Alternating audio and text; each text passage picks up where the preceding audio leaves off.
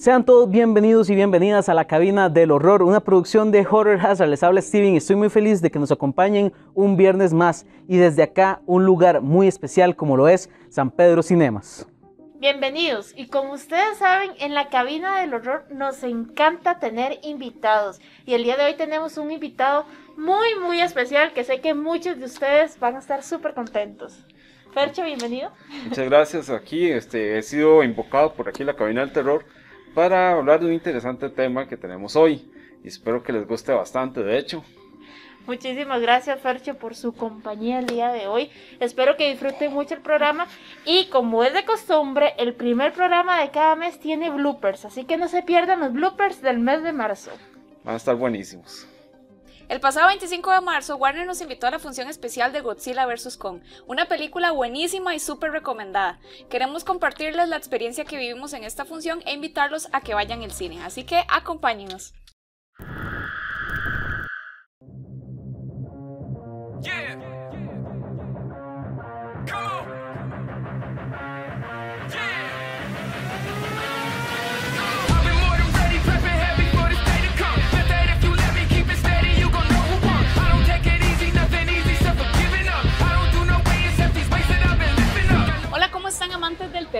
Nos encontramos en la función especial de Godzilla vs. Kong y queremos agradecerle a Warner por habernos extendido esta invitación tan especial. Ya han salido algunas críticas de la película que son bastante buenas y por eso estamos muy emocionados por verla ya y queremos que ustedes también lo hagan, así que los invitamos a que vayan a las salas de cine a ver Godzilla vs. Kong. Pero antes quisiéramos preguntarles, ¿ustedes son Team Godzilla o Team Kong? Team King Kong. Team King Kong. Bueno, yo le voy al Team Kong. Vamos a ver cómo nos va. Soy Team Kong. Team Godzilla, por siempre, para siempre, aquí. Team Godzilla. Somos Team King Kong, obviamente, al 100%. Calidad Team Kong de la vieja escuela. King Kong, definitivamente. Team Godzilla. Godzilla Icon Dos de las fuerzas más poderosas de un planeta habitado por aterradoras criaturas se enfrentan en un espectacular combate que sacude los cimientos de la humanidad. Monarch se embarca en una misión de alto riesgo y pone rumbo hacia territorios inexplorados para descubrir los orígenes de estos dos titanes. En un último esfuerzo por tratar de salvar a dos bestias que parecen tener las horas contadas sobre la faz de la Tierra. Mi nombre es Fabio Cotto. Yo he coleccionado figuras de toda, de toda la vida desde siempre, desde muy, muy pequeño. Yo eh, tengo una colección importante con muchos tipos de personajes. Godzilla específicamente, de hecho no tengo una fecha en que yo empecé, realmente yo siento como que crecí con Godzilla desde que tengo memoria. Recuerdo que me encantaba, que me gustaba desde que estaba muy, muy pequeño. De Godzilla específicamente, alrededor de 40. Es más o menos lo que tengo exhibido en este momento. Es esto y un poquito más en la casa, nada más. Este, esa es, mi colección. Sin lugar a dudas es una película repleta de efectos especiales, muchos monstruos y la verdad una trama que se sustenta sola. Demasiado, demasiado bueno, súper recomendada, la verdad. Todo el mundo salió súper emocionado de las salas de cine. Se siente toda la adrenalina en toda la película, así que ya saben, súper invitados a que vayan a ver Godzilla vs. Kong en su sala de cine favorita.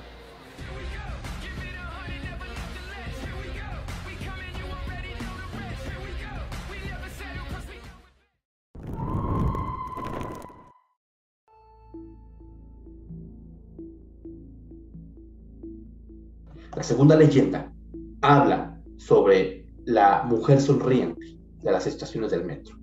Esto ya lo han reportado varios usuarios y es muy misterioso. Se dice que por ahí de las 12 de la noche, cuando estás dentro del último metro o el último vagón, ya rumbo a alguna dirección. Esto se suscita en diferentes direcciones y puntos de la ciudad eh, cuando hay pocos pasajeros. Una persona reportó hace mucho tiempo que eh, iba sentado eh, a la orilla de lo que era la puerta y de repente vio una mujer que se subía a la estación de negro, completamente con el cabello negro y hacia abajo, que se sentaba cerca de él. Esta mujer tenía principalmente una mirada muy pesada y la gente que la ha visto, principalmente ese sujeto que cuenta la historia, menciona que ella volteaba a verlo con una sonrisa muy extraña era una sonrisa inquietante, una sonrisa que no era de broma. A cualquier persona le pudo haber helado los pelos de punta. La persona que cuenta esta anécdota y de que de la misma se derivan otras personas que la han visto, mencionan que la mujer va descalza, chorreando agua, y que cuando voltea a ver a los pasajeros, en este caso al que relata la historia, tiene una sonrisa muy maquiavélica y que la, la pesadez, el aura que contiene esta mujer es tan fría y fuerte que a, a la misma persona le denota un peligro absoluto. En este momento, él menciona que cuando se abren las puertas, todos al ver a la mujer se comienzan a bajar, siendo pocos pasajeros, no quedando nadie más, y que esta persona, al momento de escuchar el ruido del vagón cerrándose, decide salir. Salir o quedarse y ver qué acontecía con esa mujer misteriosa de la sonrisa maquiavélica.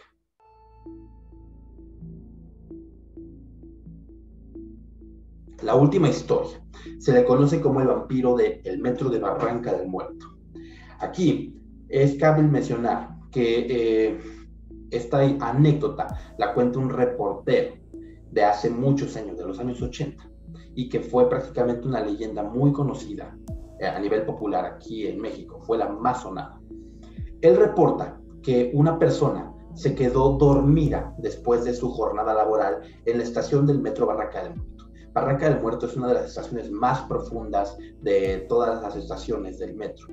Es para poder acceder, tienes que bajar 60 o 70 metros profundo abajo para poder tomar uno de los vagones que te llevan a casa. Esta persona reporta que se quedó dormido y que cuando despertó vio que las puertas del metro se estaban cerrando en Barranca del Muerto. Ya no alcanzó a salir. Sin embargo, esto, pues, además de darle un poco de inquietud, vio que el vagón estaba vacío y él optó por querer pedir ayuda. En este caso, los metros tienen una palanca de emergencia en caso de algún, de algún siniestro, para que algún guardia se acerque a auxiliarte. Él reporta que cuando va a hacer esto, el metro se comienza a dirigir a, adentrándose a los túneles para ser guardado hasta el día siguiente. Y vio que en el vagón no estaba solo, estaba un vagabundo con él, un hombre ya de avanzada edad, con canas, con eh, barba y con harapos. Y obviamente con una sábana. Yo creo que eh, quería dormir el señor, no tenía algún lugar donde quedarse.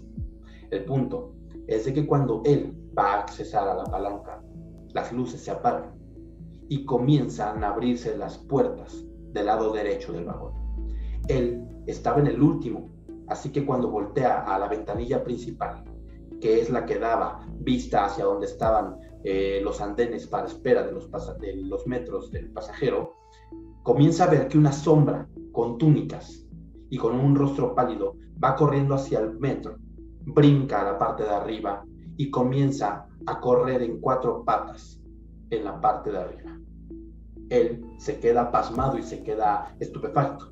En ese momento ve que el vagabundo se levanta y cuando se levanta por el miedo y la impotencia, ve que algo entra en una de las puertas a oscuras y se le abalanza al vagabundo mientras empieza a atacar de una forma feroz, de una forma pútrida.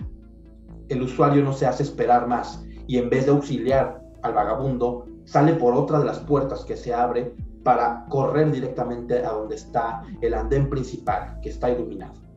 Él va corriendo mientras escucha los gritos del vagabundo y cuando voltea porque siente que es perseguido por algo, encuentra a otro ser que lo está persiguiendo. Un ser con túnicas, con patas de cabra y sobre todo con una piel pálida, blanca, calvo y con una sonrisa burlona y colmillos a su alrededor. El usuario menciona que inclusive, aún corriendo, eh, prácticamente por el miedo, eh, se hizo, como le dicen vulgarmente, del baño. Sale corriendo y sube las escaleras lo más pronto posible hasta ver a la caseta y en la taquilla a uno de los guardias a quien le cuenta la experiencia y la anécdota. El guardia se burla y no le cree. Pero esta es una de las leyendas más conocidas ya que días después encontraron el cadáver del mismo vagabundo adentro de los vagones del metro de la Ciudad de México, en la línea de Barranca. Nuevamente en la cabina del horror les traemos la pregunta de la noche y esta vez va orientado a los más pequeños de la casa. como es nuestro deber de siempre eh, recomendar terror, ¿verdad? A todas las personas y que vayan incursionando más en este género, quisiéramos preguntarles a ustedes qué sería lo que le recomendarían a un niño para que comience en estos terrenos que tanto nos gusta. Fercho, ¿vos qué dirías? Bueno, este, yo soy un tanto de la vieja escuela, pero me gustan también las versiones recientes de Scooby-Doo. Geniales para lo que son los niños que van a empezar en el tema. Luego hay una serie que me sonó bastante que es Gravity Falls, no sé si la han llegado a ver, es buenísima para aquellos que están empezando y aquellos que somos como vieja escuela, como estaba mencionando, ir a Indiana, pesadillas eran increíbles, se hacían mis tardes de sábado. Viejos recuerdos, excelentes, me encantaban. Yo diría, yo me quiero ir también por las fábulas, tal vez eh, Los Locos Adams, la animada, no sé si se acordarán. Esa es muy buena, bueno, era muy, muy interesante. Yo cuando estaba pequeña siempre la comía, eh, la veía comiendo cereal más bien. Y también me gustaría recomendarles Beetlejuice, que no estaba tan segura. porque tiene ciertas cosas, pero en realidad todo eso uno lo veía pequeño, así que no nos afectó. bueno, digo yo que no nos afectó. Porque de cuentos de que la versión animada también me hizo pues, pues mis, momentos, ¿verdad? Ajá. Entonces sí, yo diría que esas Beetlejuice, tanto la película como la serie, son bastante buenas, entonces ahí podrían comenzar en el mundo del terror. Pero bueno, siguiendo con este tema, Fercho, ¿vos qué pensás de las pesadillas, el significado de esos sueños turbios? A veces me gustan, a veces no, y muchas veces siempre me atrapan. Ok, súper. Entonces, si ustedes son como Ferche, vamos a pasar a la sección de dulces pesadillas a ver qué es lo nuevo que nos presenta Carol.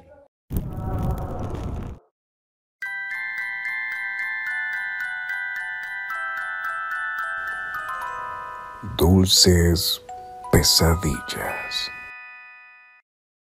Bienvenidos. El día de hoy nos vamos a trasladar hasta el mundo oriental para conocer un poco más de la perspectiva onírica que allá tienen. Y es que en nuestra cultura occidental al tener una pesadilla es normal, por ejemplo, que los niños les cuenten a sus papás lo que soñaron.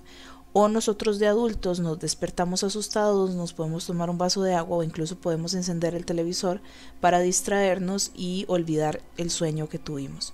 Sin embargo, para los chinos y los japoneses, la forma de enfrentarse a ellas es totalmente distinta a la nuestra. Ellos, de hecho, tratan de ahuyentar el miedo por medio de la invocación a una criatura mitológica que es capaz de proteger sus sueños y comerse sus pesadillas. La creencia de este ser mitológico se origina en China y a este ser se le conoce con el nombre de Baku. Los Baku en realidad son una quimera, ellos tienen el cuerpo de oso, nariz de elefante, patas de tigre, cola de vaca y ojos de rinoceronte. De hecho, muchas personas ven a este animal o a este ser similar a una danta o un tapir eh, como se le conoce en otros países. Por eso muchos orientales le dicen Baku a este tipo de animal. Según una leyenda japonesa, cuando los dioses terminaron de crear a los animales, ellos lo que hicieron fue que tomaron las partes sobrantes de ellos y las unieron para crear al Baku. Y el Baku tiene una misión, la misión principal de este ser es básicamente consumir los malos sueños de las personas. A ellos se les ve como un talismán. Las personas incluso le rezan de noche para que venga a aspirar sus pesadillas y que éstas no se repitan. Se dice además que los Baku no solo cumplen con esta noble misión, sino que además tienen por ahí un lado oscuro al mismo tiempo. Y es que no solamente consumen las pesadillas, sino que también se llevan consigo todo tipo de aspiraciones, sueños del futuro y esperanzas. Pero se les conoce más por ser esa especie de héroes que se logran llevar las pesadillas y los malos espíritus. Ahora, como muchas otras criaturas del folclore chino y japonés, los Baku han ido cambiando a lo largo del tiempo. En las leyendas chinas, los Baku eran cazados por sus pieles, porque se tenía la idea de que la piel de estos funcionaba como talismán contra las enfermedades y los malos espíritus. Pero, debido a que se estaba acabando la piel de estos animales, pues las personas terminaron colocando una imagen del animal sobre la cama y para ellos básicamente garantizaba la misma protección. Posteriormente ya la leyenda llegó a Japón y esta criatura tuvo la connotación de comesueños. En el libro Torokuten, seis historias de la dinastía Tang, se habla de un animal sagrado llamado Bakuki que lo que hace es comer sueños. Es posible que para este tiempo, que para esta época, estas leyendas se fusionaran en una sola. También en el periodo Muromachi en Japón se hizo popular para las personas que estaban en su lecho de muerte el sostener una imagen de un Baku como un talismán contra los malos espíritus. Y ya después, durante el periodo Edo, lo que se hacía era que se vendían almohadas con forma de Baku, pues se decía que protegían a su dueño de los malos sueños. La leyenda de este ser sigue presente en Japón. De hecho, hay muchos japoneses que colocan su imagen sobre la cabecera de la cama para ahuyentar a los malos sueños y los malos espíritus. Además, cuando un niño tiene una pesadilla, ellos tienen la costumbre de enseñarle que el niño debe de decir tres veces la siguiente frase: Baku-san, ven a comerte mi sueño, y esperar a que Baku se encargue del resto. Aunque en Fukushima usan la variante doy este sueño al Baku. Ahora, en la actualidad los Baku son una figura popular en Japón. De hecho, aparecen en muchas animaciones, cómics y videojuegos. Aunque su apariencia ya no es tan apegada a la original, que era una construcción de diferentes animales, sino que más bien ahora es más parecida a una danta o como decíamos a un tapir. Algunas de las apariciones del Baku en la cultura actual se han dado en videojuegos como Dual Hearts y Final Fantasy IX de PlayStation con el nombre de Baku, en Digimon, por ejemplo, Digimon Adventure 2 y Digimon Frontier con el nombre de Tapirmon, en Pokémon con el nombre de Drowsy, Hypno o Muna. Y por ejemplo en Naruto, en el episodio 210, en pleno combate con Sasuke, Naruto lo que hace es invocar al Baku. En Yu-Gi-Oh, por ejemplo, existen varias cartas de monstruo basadas en Baku, como lo son Tapir Plosión, Tapir del Desierto y número 41, entre otras apariciones que tiene esta figura oriental dentro del mundo japonés actual. Pero bueno, ahora que nos hemos acercado un poco más a la visión onírica de estas culturas, ¿Será que también nosotros desde Occidente podremos tener algún talismán que nos ayude a ahuyentar las pesadillas y los malos espíritus? ¿Cuál figura, animal o leyenda escogerían ustedes para que se coman sus malos sueños? Cuéntenos en los comentarios. Buenas noches. Bakusan, ven a comerte mi sueño. Bakusan, ven a comerte mi sueño. Bakusan, ven a comerte mi sueño.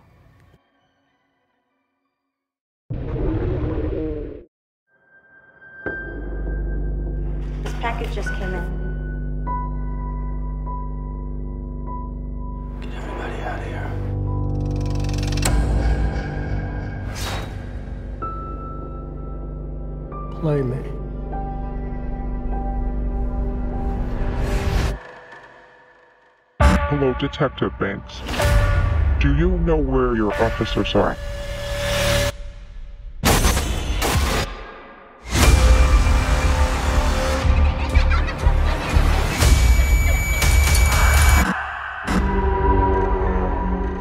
Jigsaw? Wait, I thought the Jigsaw Killer was dead.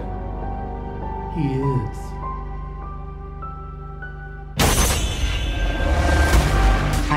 Find him. They get hours, not days. How can I catch this guy? If there's nobody on the force, I can bust! You can't do this alone.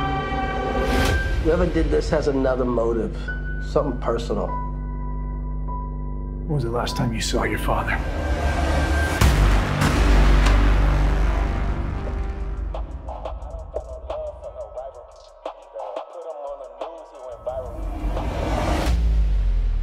Jigsaw copycat. This is gonna go sideways fast. All available units, officer down. That was just a diversion to get us out of the precinct! I need everyone on this case! He could be anywhere. He could be anyone. We're gonna tear this city apart. I'm a spin like a spiral.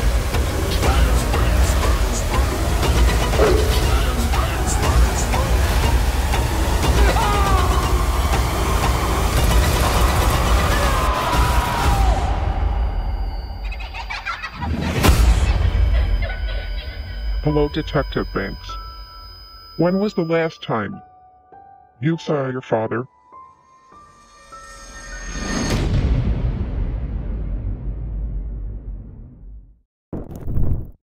Como se los dijimos desde el inicio del programa, hoy nos encontramos en San Pedro Cinemas y por eso los queremos invitar a que vengan a disfrutar del buen terror acá en la Casa del Cine del Terror.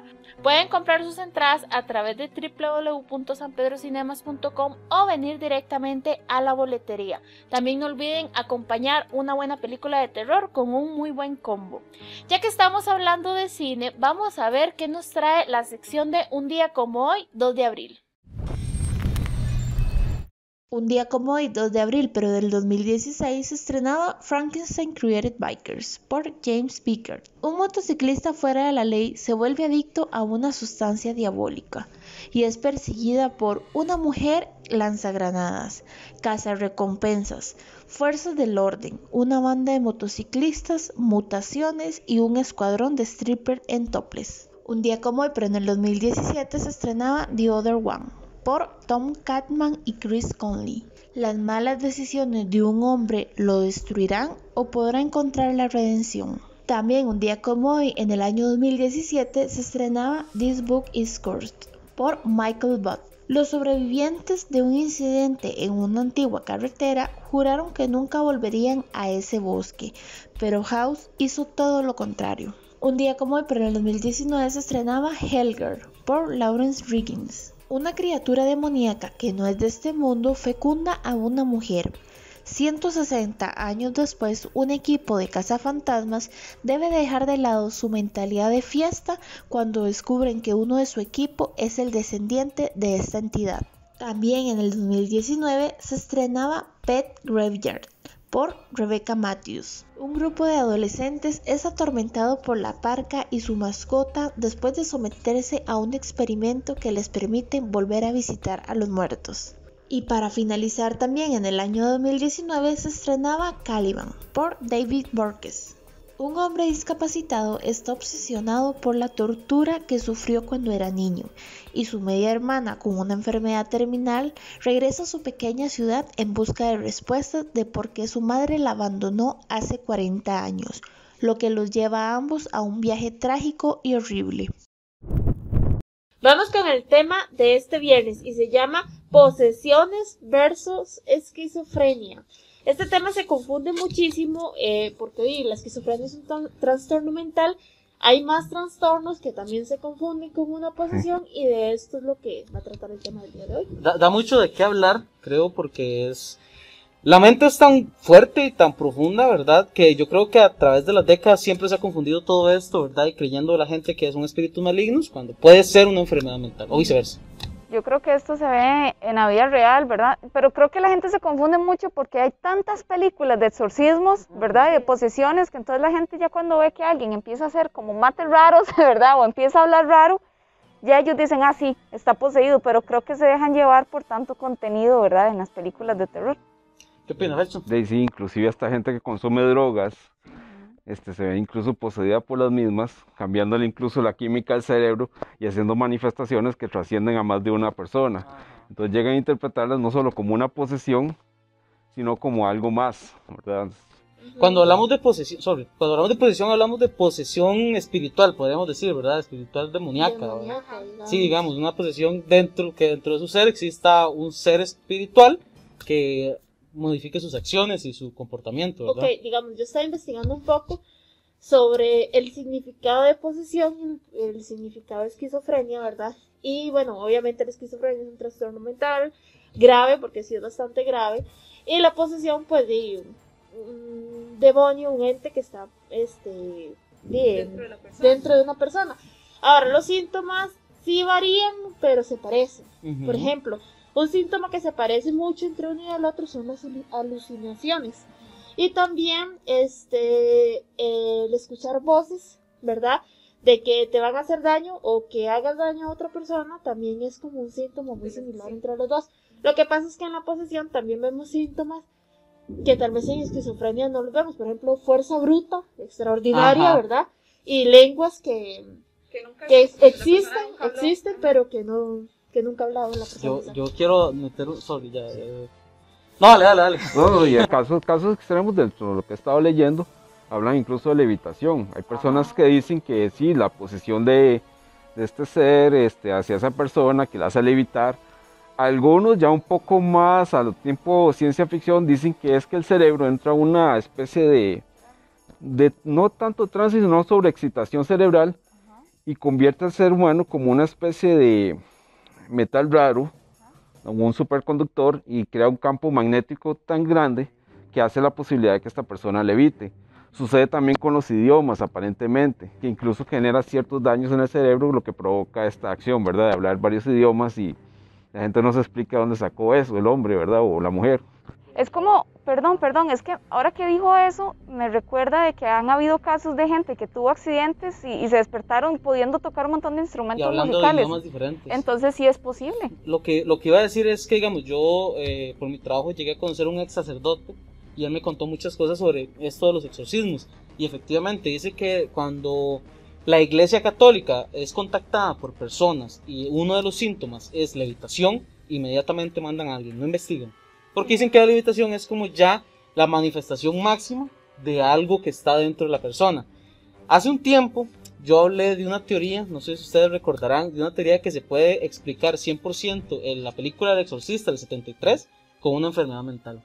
Completamente. Todo lo que sucede dentro de la película del exorcista se puede especificar, o sea, se puede dar a entender como una eh, enfermedad mental. Excepto que le dé vuelta la cabeza. Excepto la cabeza, que de hecho no aparece en el libro. Eso es una De exageración. hecho de no la aparece en el libro, en la- en- ¿verdad, Fercho?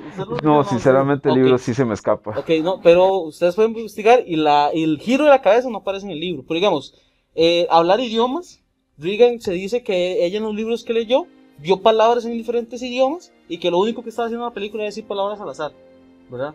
Eh, por ejemplo, lo- cuando describen la, en, la- en el estómago Help Me, dicen que hay situaciones donde el líquido que está entre la capa de la piel y más adentro se puede modificar y la fuerza bruta también se puede especificar como la película en Split que usted cambia de personalidad, así como este James McAvoy lo hacía en modo bestia, pero transformado en una cosa gigantesca, es posible. Es muy complicado. De hecho, también se decía que hay tres, tres cosas que se tienen que tomar en consideración cuando se va a, a revisar, digamos, si una persona realmente tiene este, o sea, una posesión, ¿verdad? Y eh, tiene mucho que ver con, ¿cómo se llamaba la, la- las tres aquellas que nosotros habíamos visto? Las tres, Este, las tres razones, digamos, posibles que una persona podría estar poseída o no podría estar poseída. Es decir, puede ser que sea una, ya algo psicológico de la persona, es lo que me refiero.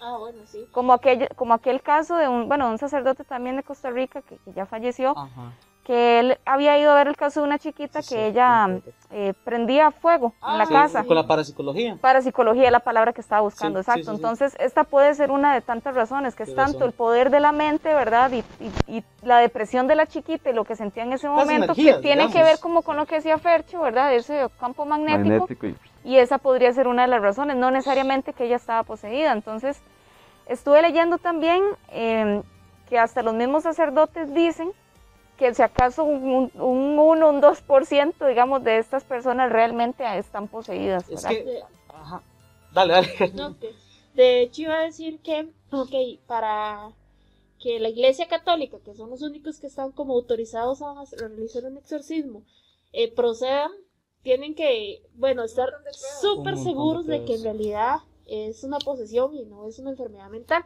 Y este, me acordé del contorsionismo, porque es muy, o sea, hay muchas personas, principalmente de contextura delgada como Amy, que Pero yo no puedo hacer que pueden, sí, hacer ese tipo de cosas. De hecho, en la película del Conjuro, que fue una, una historia real y todo, se habla de eso, de que la muchacha pues practicaba gimnasia, si no me equivoco, y por eso ella podía como doblarse toda, pero sí, el Vaticano como que pide muchas, Muchas cosas, la Iglesia Católica pide De muchas hecho, cosas. eh, algo que parece que es un mito, pero es real, por ejemplo, Carras, recordemos en la película Carras, es un psicólogo también. Y muchas veces los, eh, los curas o los sacerdotes enviados a estos casos tienen que tener estudios de doctorado, ya sea en psicología, en psiquiatría o en, o en medicina. O sea, Pero siempre, igualmente yo, siempre. yo tengo entendido que no todos los sacerdotes realizan exorcismos. De hecho, No, los que los hacen nada, son los jesuitas, si no me equivoco. Tienen un rango Como una de las- específico, tienen que tener ¿Qué un ibas a rango decir, específico. Sí, no, de hecho, eh, de hecho me acuerdo un caso diagnosticado en el 2005 en Rumania, donde una monja en un convento se vuelve loca, ella dice que está poseída, que el demonio y que todo esto. Ya más adelante, este, la iglesia ortodoxa y todo el mundo, pues le dicen que sí, es esquizofrénica. Pero sin embargo, a veces los sacerdotes son un poco más ceñidos en ese asunto. De igual manera le ejecutaron una, una, un exorcismo. Claro, después de seis días, sin agua y sin comida, la mujer falleció. Pero ese fue uno de esos casos en que a pesar de que hubo un diagnóstico, a la mujer igual le, le ejecutaron este, este, este exorcismo, perdón. Pero sí, este, sí a veces es, hay, que, hay que tener un poco de conciencia en relación a eso. Si yo lo que pienso que las personas que pueden caminar y hacer cosas malabares extraños es que normalmente la mente está tan alterada que no va a sentir el dolor, simplemente va a ejecutar una acción de acuerdo a los deseos de esta segunda personalidad, porque muchas veces es una manifestación que se da de este tipo.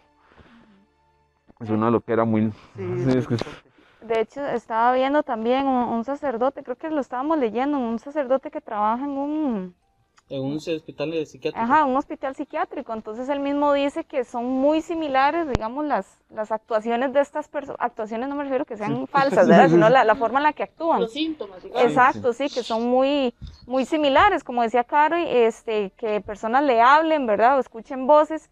Y estaba viendo también que él decía, bueno, ya él más hablando desde su fe, ¿verdad?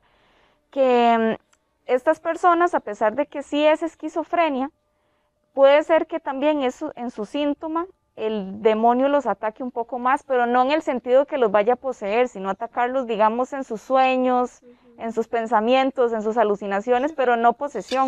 Vieras que hay una historia que me contó una conocida, bueno, ella es médico, ¿verdad? Y eh, pues pasó, cuando ella estuvo estudiando, pasó como una práctica en, en un, ¿cómo se llama? En un psiquiátrico de acá de Costa Rica. Y dice que, bueno, todo bien, ¿verdad? Que tenía que dar cigarrillos porque los, los, ajá, le pedían cigarrillos. Pero ella dice que había un muchacho que supuestamente tenía esquizofrenia. Ujú. Entonces, de ya ella sabía cómo era el asunto, ¿verdad? Entonces dice que todo bien, que pues ella se comportaba de una manera normal en lo que cabe de tener esquizofrenia, pero que ella, ella dice, yo no sé, pero yo siento que eso era más allá que esquizofrenia, porque ella, eh, cuando ella me veía, digamos, llegaba y me decía cosas, cosas mías, o sea, cosas que nadie sabía, y menos a ella que nunca en la vida la he visto ni nada. Este, por ejemplo, me decía, es que yo sé que usted hizo tal cosa, o yo sé que usted tal otra. Entonces dice, a mí me daba mucho miedo porque yo decía, no, es que por más enfermedad mental, ¿cómo va a saber ella ciertas cosas Sí, de mi claro. vida personal? Hay algo por, el ambiente laboral en que yo estuve un momento, que le decía que el ex sacerdote me contó. Hay personas, aquí yo, sabe, yo sé que hay personas que creen y no creen en, en, seres, ¿verdad? Dios o lo, que quieran religión. Y él me dijo algo. Me dice, vea, Steve, porque ya le hablaba sobre y todo eso. Me dice, vea, Steve, hay cosas importantes que el morbo siempre va a vender, ¿verdad? Como lo es el exorcismo. Y hay una diferencia muy grande entre enfermedad mental. Él es eh, filosófico, creo que él estudió filo- filosofía. Dice, hay una diferencia entre eh, esquizofrenia, salud mental, posesión y una liberación espiritual. Entonces yo me quedé como, como una liberación espiritual, ¿qué es eso? Entonces ya me explicó que hay una diferencia entre el exorcismo, que es cuando un demonio se apodera o un ser maligno se apodera del cuerpo, y la liberación espiritual es cuando su entorno, su vida se está llenando de cosas negativas y su cuerpo, su mente su espíritu lo absorbe. Entonces se comienza a comportar como un ente maligno. Entonces dice que hay esas diferencias que también que incluso pueden salvar la vida de la persona, porque todas estas actitudes y comportamientos pueden llevar al suicidio. Mucha gente dice, bueno, lo que son escritores dicen que la mente humana es una especie de cerebro cuántico biológico. O sea, lo vemos en las obras de George R. R. Martin inclusive en Stephen King. Vemos constantemente cómo la mente cambia la realidad. ¿Qué pasaría con estas personas? ¿Qué, qué capacidad puede tener una persona con esquizofrenia, esquizofrenia de cambiar la realidad para todos nosotros? ¿Qué poder puede hacer? O sea, ¿qué, qué puede lograr? Ya que para él la realidad prácticamente es completamente diferente de lo que nosotros estamos viendo. Entonces, como decía Cari, puede que hasta esa persona tenga la habilidad de contactarse con otros cerebros, este, llenarse de esas señales eléctricas que le permiten ver este adentro de nosotros. O sea, es, es algo, poder, es un poder. o Es sea, como cuando, cuando siempre, a veces que hablamos y decimos, por ejemplo, una casa, mira que esta casa o este lugar se siente una vibra rara. De esa misma, de esa misma forma puede actuar una persona y transmitir este, este tipo de cosas. Pero por el momento lo vamos a dejar hasta acá este tema. Lo vamos a continuar en otra ocasión, pero esperemos que les haya gustado. Ahora vamos a pasar a la sección de películas relacionadas con el tema principal. Lilith, 1964. Un veterano de guerra consigue trabajo en una institución mental donde conoce a la hermosa pero excéntrica Lilith. The Exorcist, 1973. Cuando una adolescente es poseída por una entidad misteriosa, su madre busca la ayuda de dos sacerdotes para salvar a su hija. Donnie Darko, 2001. Donnie es un chico americano dotado de gran inteligencia e imaginación. Tras escapar milagrosamente de una muerte casi segura, comienza a sufrir alucinaciones que lo llevan a actuar como nunca hubiera imaginado y a descubrir un mundo insólito a su alrededor. El exorcismo de Emily Rose, 2005. Una abogada se ocupa de un caso de homicidio por negligencia en el que se ve envuelto un sacerdote que realizó un exorcismo a una joven. Black Swan, 2010. Una bailarina comprometida obtiene el papel principal en una producción de El lago de los cisnes, lo cual pondrá a prueba su cordura. Take Shelter, 2011. Atormentado por una serie de visiones apocalípticas, un joven esposo y padre se cuestiona si debe proteger a su familia de una inminente tormenta o de sí mismo. The Devil Inside, 2012. Una mujer se ve involucrada en una serie de exorcismos no autorizados durante su misión para descubrir qué le sucedió a su madre, quien presuntamente asesinó a tres personas durante su propio exorcismo. Deliver Us from Evil, 2014. El oficial de policía de Nueva York, Ralph Sarchi, investiga una serie de crímenes. Se une a un sacerdote poco convencional, educado en los ritos del exorcismo, para combatir las posesiones que aterrorizan a su ciudad. The Vatican Tapes, 2015. Un sacerdote y dos exorcistas del Vaticano deberán luchar contra una antigua fuerza satánica para salvar el alma de una joven mujer. The Cleansing Hour 2020. Otro exorcismo realizado con éxito y retransmitido a través de Internet. O eso parece. ¿Pueden el exorcista, el productor y su equipo aumentar la audiencia? La audiencia sube como la espuma cuando hay un demonio de verdad de por medio. Horror Hazard tiene muchas secciones muy especiales dentro de la cabina y también fuera en el proyecto. Uno de ellos es el Club de Cine y hoy tenemos aquí nada más y nada menos que el coordinador del Club de Cine de Horror Hazard, Fercho. Y hagamos una invitación a la gente para que se una al club. Los invitamos a pertenecer a este increíble y fascinante club que no solo les va a mostrar un mundo más allá de lo que ustedes normalmente están conocidos, sino que les hará cambiar incluso hasta la mente. O sea, increíble, se los recomendamos. Club de Cine Horror Hazard. Mm, Calidad, ¿verdad? Calidad. y hablando de Club de Cine y de películas, ustedes han visto que hemos estado recomendando también nosotros películas para ustedes y que ustedes nos recomienden también en los comentarios. Así que, Fercho, ¿qué nos va a recomendar? Bueno, ya hace poco vi una película bastante interesante con unos efectos visuales y una fotografía increíble. Se llama Neon Demon, que es de unos modelos que compiten por llegar a la cima y se les presenta pues una muchacha que definitivamente tiene una belleza un poco sobrenatural, por así decirlo. Yo quiero recomendarles algo que siempre les digo en Random Horror, que es The Changeling de 1980, una película precursora de esto, que es Las Casas Embrujadas, ¿verdad? Y que creo que todavía es muy buena película y que hay que aprovecharla mucho para verla. Pero ya que nosotros recomendamos, y ustedes también en los comentarios, vamos a ir a la sección de recomendaciones para ver qué nos tienen esta semana. El terror cósmico es ese elemento fuera de toda comprensión humana, siendo su origen y por consiguiente mayor exponente el maestro del horror Lovecraft. Tenemos ejemplos de entre sus muchas obras tales como El color fuera de este mundo, La llamada de Cthulhu, La sombra sobre Innsmouth, entre muchos otros.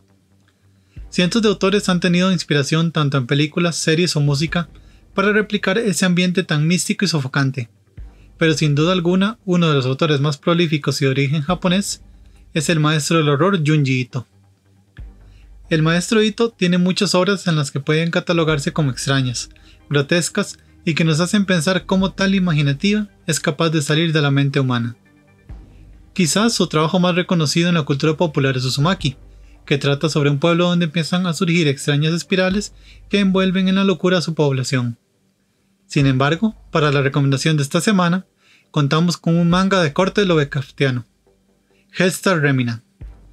La humanidad está con un importante descubrimiento astronómico, la aparición de un gigantesco planeta que va acercándose poco a poco a la Tierra y el cual es denominado Remina en honor a la hija del científico que lo descubrió. Sin embargo, este planeta tiene comportamientos muy extraños y a su paso va desapareciendo los objetos celestes que se cruzan en su camino. Al descubrir esta situación, el pánico se apodera de la población y no siendo tan claro si es por la influencia del planeta o si es por la maldad inherente del ser humano, la población se pone a buscar culpables y comienzan a darle cacería al científico y a su pobre hija, llegando a tal punto la formación de una secta que se dedicará a tratar de atrapar a Remina para lincharla y sacrificarla. así intentando salvarse del destino que les espera por parte de este extraño planeta. El manga es increíblemente caótico, logra plasmar en sus páginas la locura y desesperación con muchas imágenes potentes, parajes extraños y fascinantes. Tiene ese aire lo de craftiano donde lo que ocurre está fuera del alcance humano. Imprime la desesperación de sus protagonistas con imágenes fuertes y desesperantes. El manga fue lanzado en el 2005 con un único tomo de 6 capítulos, con una extra que no tiene relación con la historia de Remina, que trata sobre un asesino que cose junto a los cuerpos de sus víctimas. La historia es muy recomendada también para ver lo versátil que es el señorito al momento de imaginar y plasmar sus historias.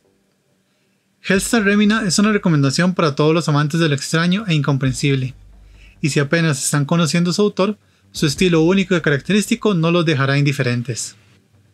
Aun si no son asiduos lectores de manga, espero le den una oportunidad a esta curiosa obra de Junji Ito, y dejen sorprenderse por la locura que nos muestra en cada una de sus páginas.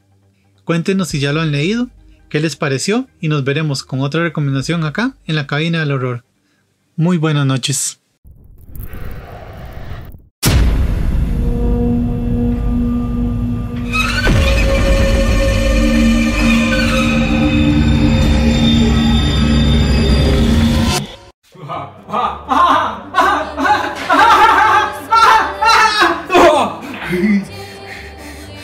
¿Cómo están mis amigos imaginarios? Estoy en un lugar bastante interesante el día de hoy. Según mi psiquiatra no debo quemar a la gente, pero él no tiene un amigo imaginario como el que yo tengo y que todo lo ve. El pobre señor se cree tan normal.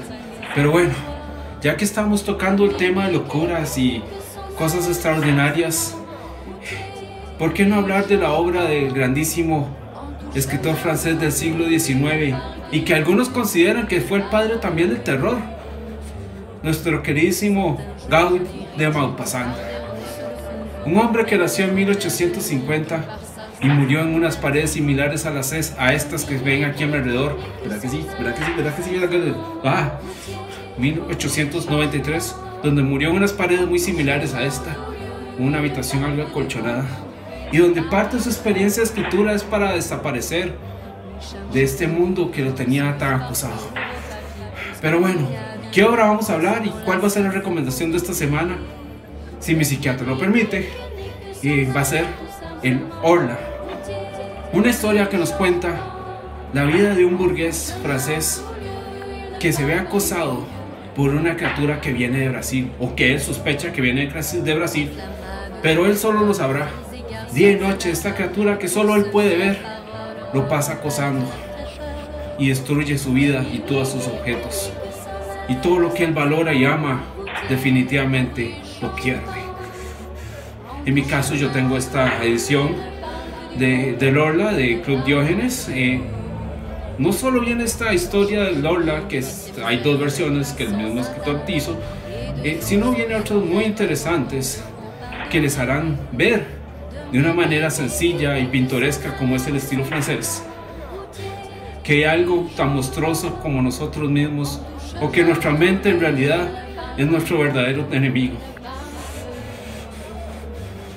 Pero bueno, necesito recapacitar, necesito eh, hacer esta, esta, esta, esta, esta recomendación antes de que me encierren ya de por vida.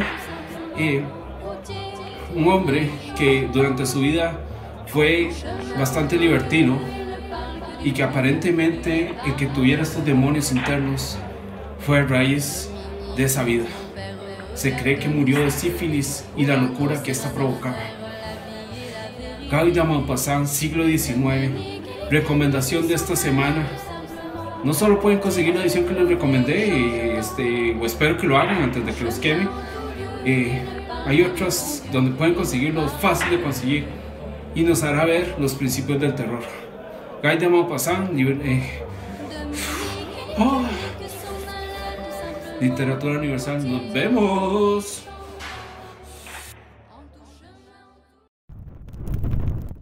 Acá en la cabina del horror hemos sido internacionales, hemos tenido artistas de toda parte de Latinoamérica, pero hay un colectivo que se llama Resistencia Films que ustedes ya lo han visto a lo largo de estos meses, que nos traen unos talentos increíbles. Ya hemos visto efectos especiales, musicalización, una directora, también artistas gráficos.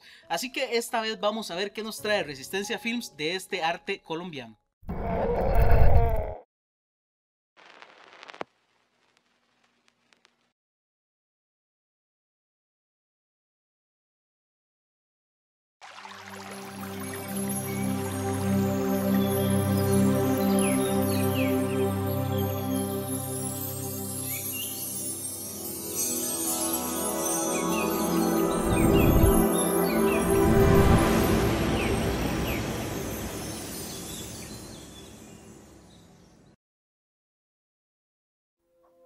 La muerte es uno de los fenómenos universales más comunes y sin embargo es uno de los menos comprendidos.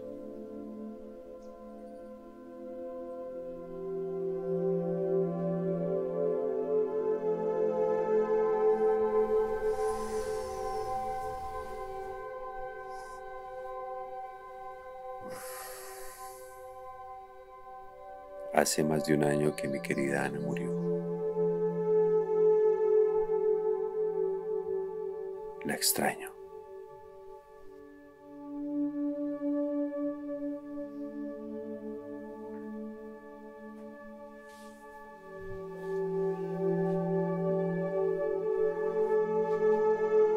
En ocasiones, el hecho de que no todo sea permanente se vuelve una causa de sufrimiento.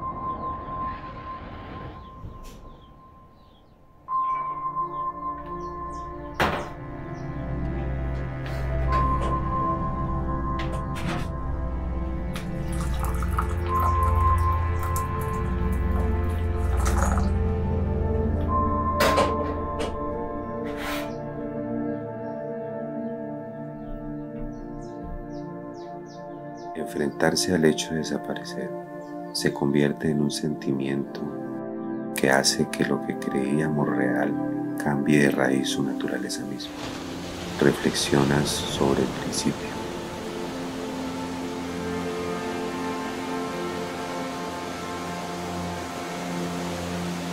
Los momentos.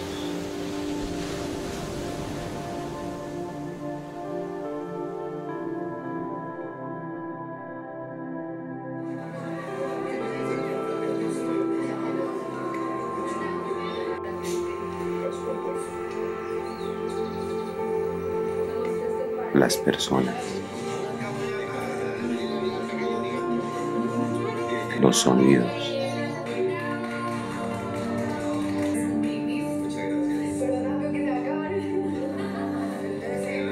voces.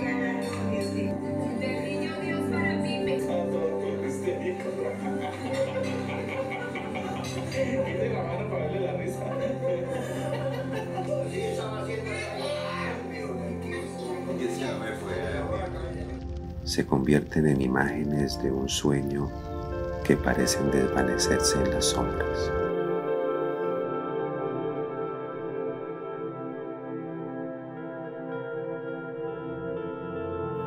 A la distancia se asoma por unos segundos la esencia de nuestra mortalidad.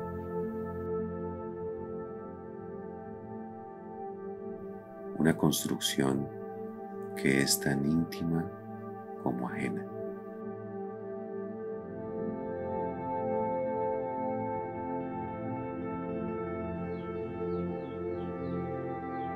Es distinto saber que vamos a morir a sentir la muerte.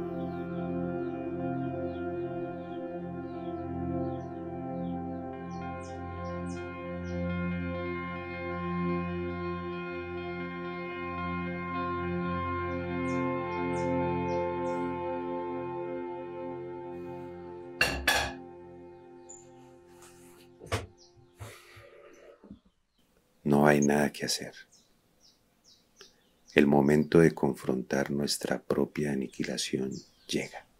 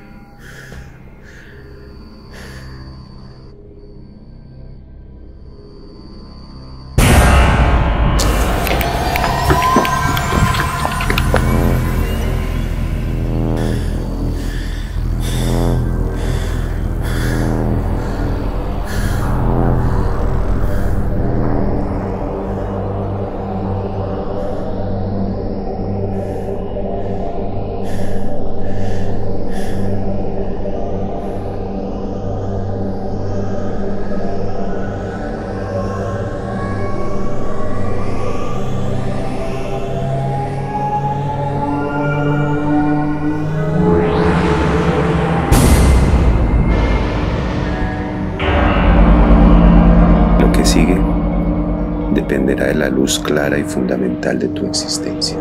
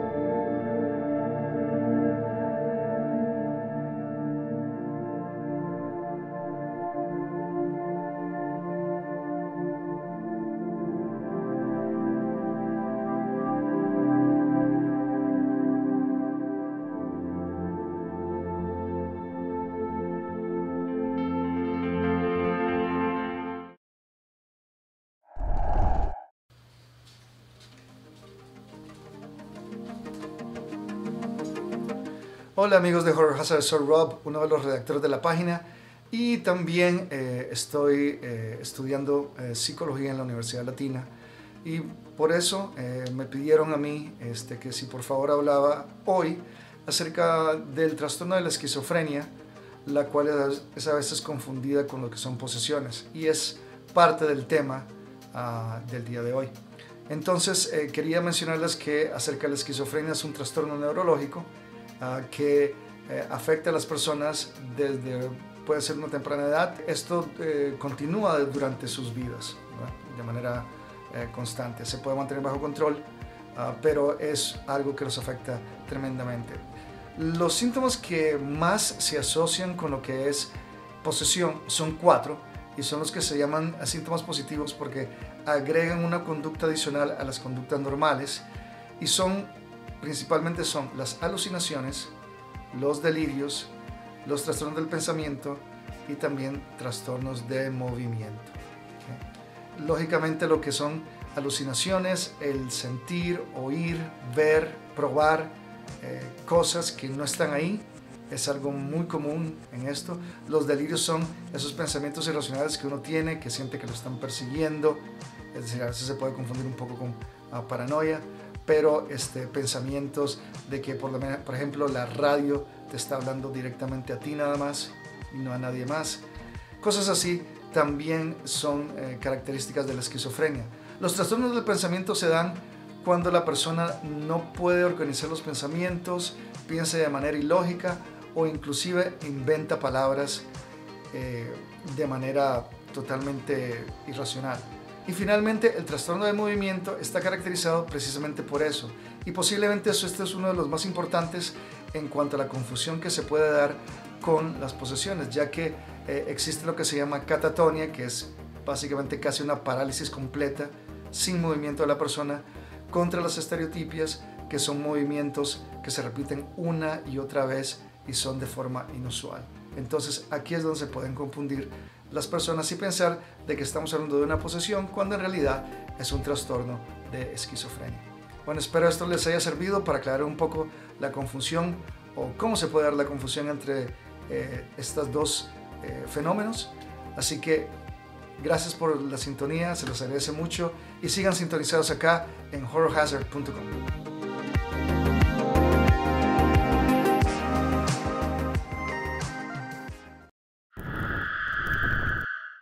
amantes del terror. En Horror Hazard estamos muy contentos de traerles una vez más el cine virtual de la Sala Garbo. Durante este mes les traeremos una película clásica del género de terror. La aclamada película de 1931, Drácula, protagonizada por Bela Lugosi, dirigida por Todd Browning y producida por Universal Pictures. Recuerda que puedes adquirir tus entradas escribiendo el número que aparece en pantalla. Si dices que lo viste en Horror Hazard, recibirás un descuento especial. Eso sería todo por hoy y recuerda, el terror nunca estuvo tan cerca.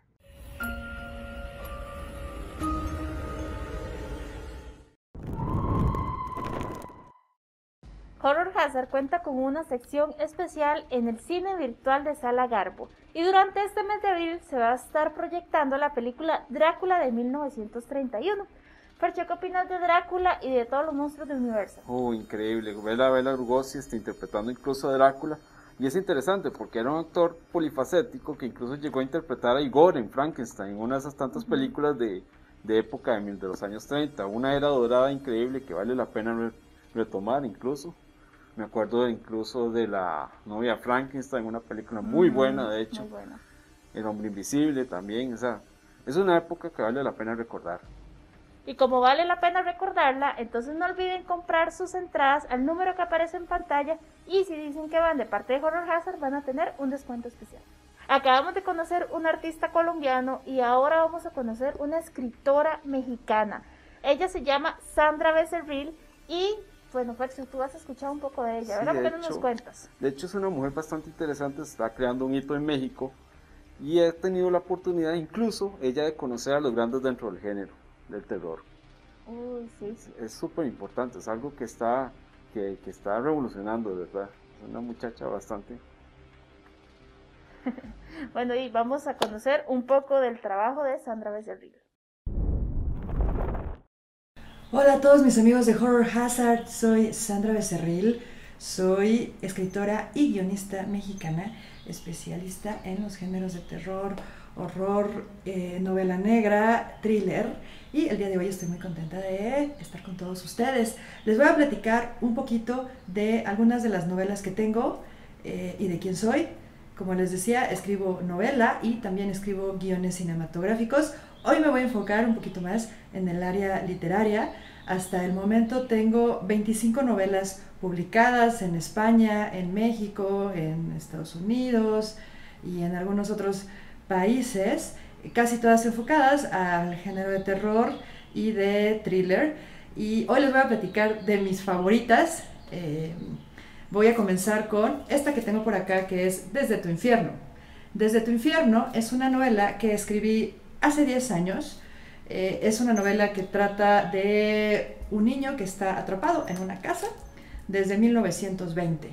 Eh, la verdad es que me gusta mucho escribir novelas e historias en general enfocándome mucho en los personajes, en la creación de los personajes, en sus conflictos, en que sean personajes interesantes, en que tengan una meta, pero sobre todo me gusta mucho hacerlos sufrir, porque yo considero que, que en la literatura y en el cine eh, lo más importante sí es narrar una historia, sí tal vez es dejar un mensaje, pero sobre todo entretener y no hay nada peor que aburrirse con, eh, con algún personaje. Entonces, bueno, así están creadas eh, mis novelas esta historia con la que quise comenzar hoy, Desde tu infierno, eh, tiene la cuarta de forros, escrita por el maestro Mick Garris. Mick eh, es de la, persona que más ha adaptado a Stephen King. Él hizo la serie El Resplandor, la serie de Stand, eh, etcétera, etcétera. Y además esta novela la adapté a guion y por este guion, por esta película fui nominada al premio Ariel por mejor guion adaptado, lo cual me causa mucho orgullo. Eh, porque es muy complicado que nominen a guiones de terror. Entonces, bueno, esta es la primera, Desde tu infierno. Esta es otra de la que también me siento muy orgullosa, Nightmares.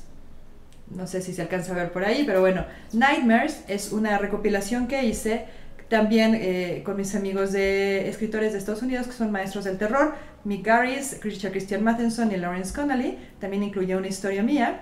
Eh, son cuatro historias de terror que traduje. Ellos, bueno, me las prestaron. Es la primera vez que los traducían a español, porque la mayoría de la gente piensa que nada más escriben guiones, pero también tienen novelas y unas historias muy terroríficas. Entonces, bueno, de eso trata Nightmares y además este libro está, está muy bien editado. Los comentarios de la cuarta de forros son de David Slade, que es el creador de Black Mirror, eh, Ryohei Kitamura, que hizo El tren de la carne de medianoche de Cliff Barker, Stephen King, creo que no necesita mayor explicación.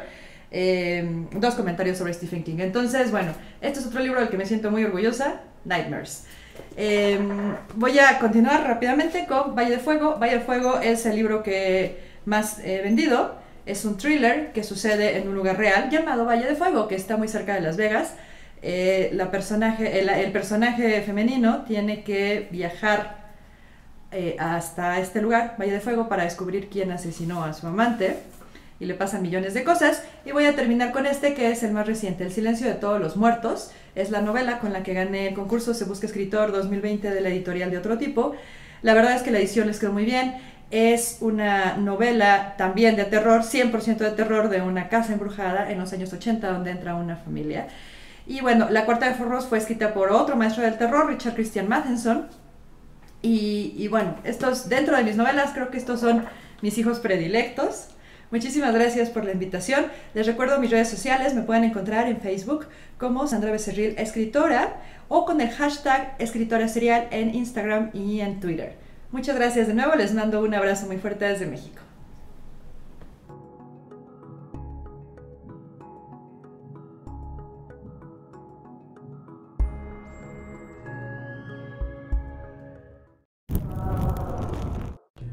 Hola amigos de Horror Hazard, espero que estén muy bien. Mi nombre es Adrián Zúñiga y les traigo la cápsula de cine.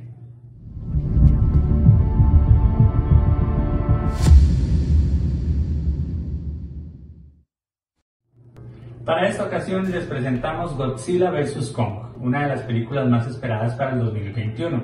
Esta película es del director Adam Wingard y viene también de la mano de la Warner Brothers. Esta película en lo personal me tiene con mucha expectativa porque he visto los trailers una y otra vez y me parece que es excelente. La verdad está hecha por parte de un director que tiene excelentes películas. Por ejemplo, en el 2016 Adam Wingard nos trajo La Bruja de Blair. En el 2014 nos trajo una película llamada El Huésped. Y en 2012 eh, dirigió una que es muy loca pero muy buena y se llama The ABC of Death. Eh, yo los invito para que desde ya adquieran sus entradas en San Pedro Cinemas y puedan disfrutarla.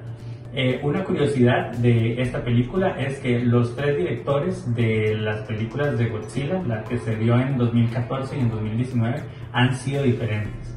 Y el casting para esta película es enorme, hay de todo. Tenemos gente que ha salido en True Blood, que ha salido en Stranger Things e incluso en Deadpool 2. Esperamos que puedan disfrutarla y por favor déjenos saber sus comentarios aquí abajito en la cajita.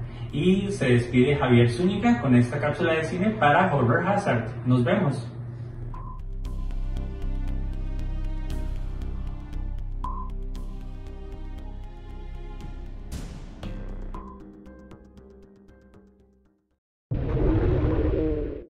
Sabemos que a muchos de ustedes les gusta cuando nosotros nos equivocamos durante las grabaciones de los programas, así que como Cari les dijo al principio, que se quedaran hasta el final, justamente esa es la sección que vamos a ver en este momento. Todos aquellos momentos, situaciones y experiencias que hemos vivido detrás de cámara y frente a cámara, donde tenemos errores, donde nos reímos, donde nos equivocamos, en fin, todo lo que son bloopers del mes de marzo.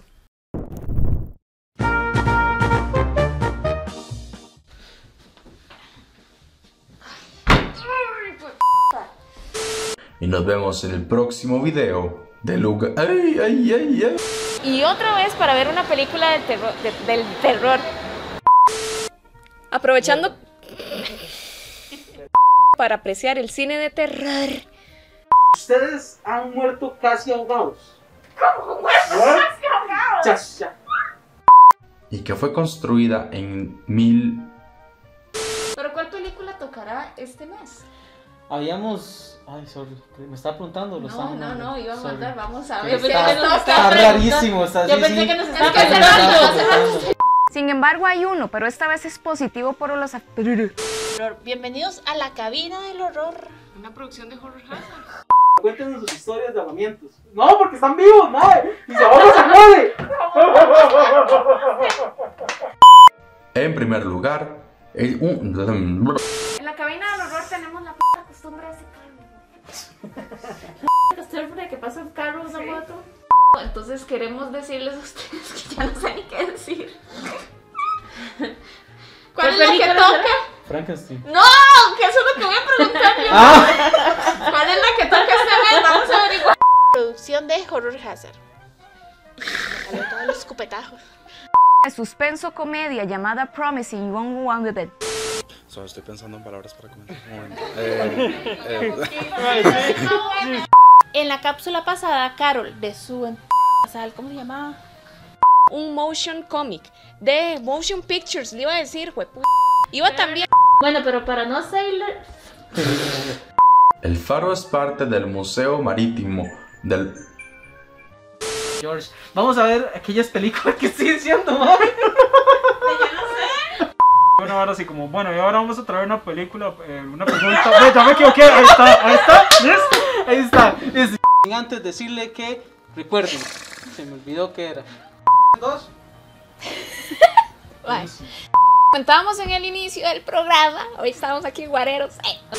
No olvide darle me gusta al video. Ah. Vivo con su cámara y micrófono. Bienvenidos sean todos ustedes. Como ustedes saben. No. De este juep. Ya no sé qué decir, ay, no sé. Pueden comprar sus. Sociales. Nos vemos en la próxima. Eh, no sé, ya no sé qué decir. Hemos concluido este programa del día de hoy de la cabina del horror y queremos agradecerle a Fercho por acompañarnos. Fercho, muchas gracias. Más bien gracias a ustedes, Steven, Cari y Amy, por invocarme a, esta- a este programa. También queremos comentarles que el próximo programa es muy especial, ya que Horror Hazard cumple tres años. Así es, espero que nos acompañen. Nos vemos el próximo viernes y recuerden, El terror nunca estuvo tan cerca.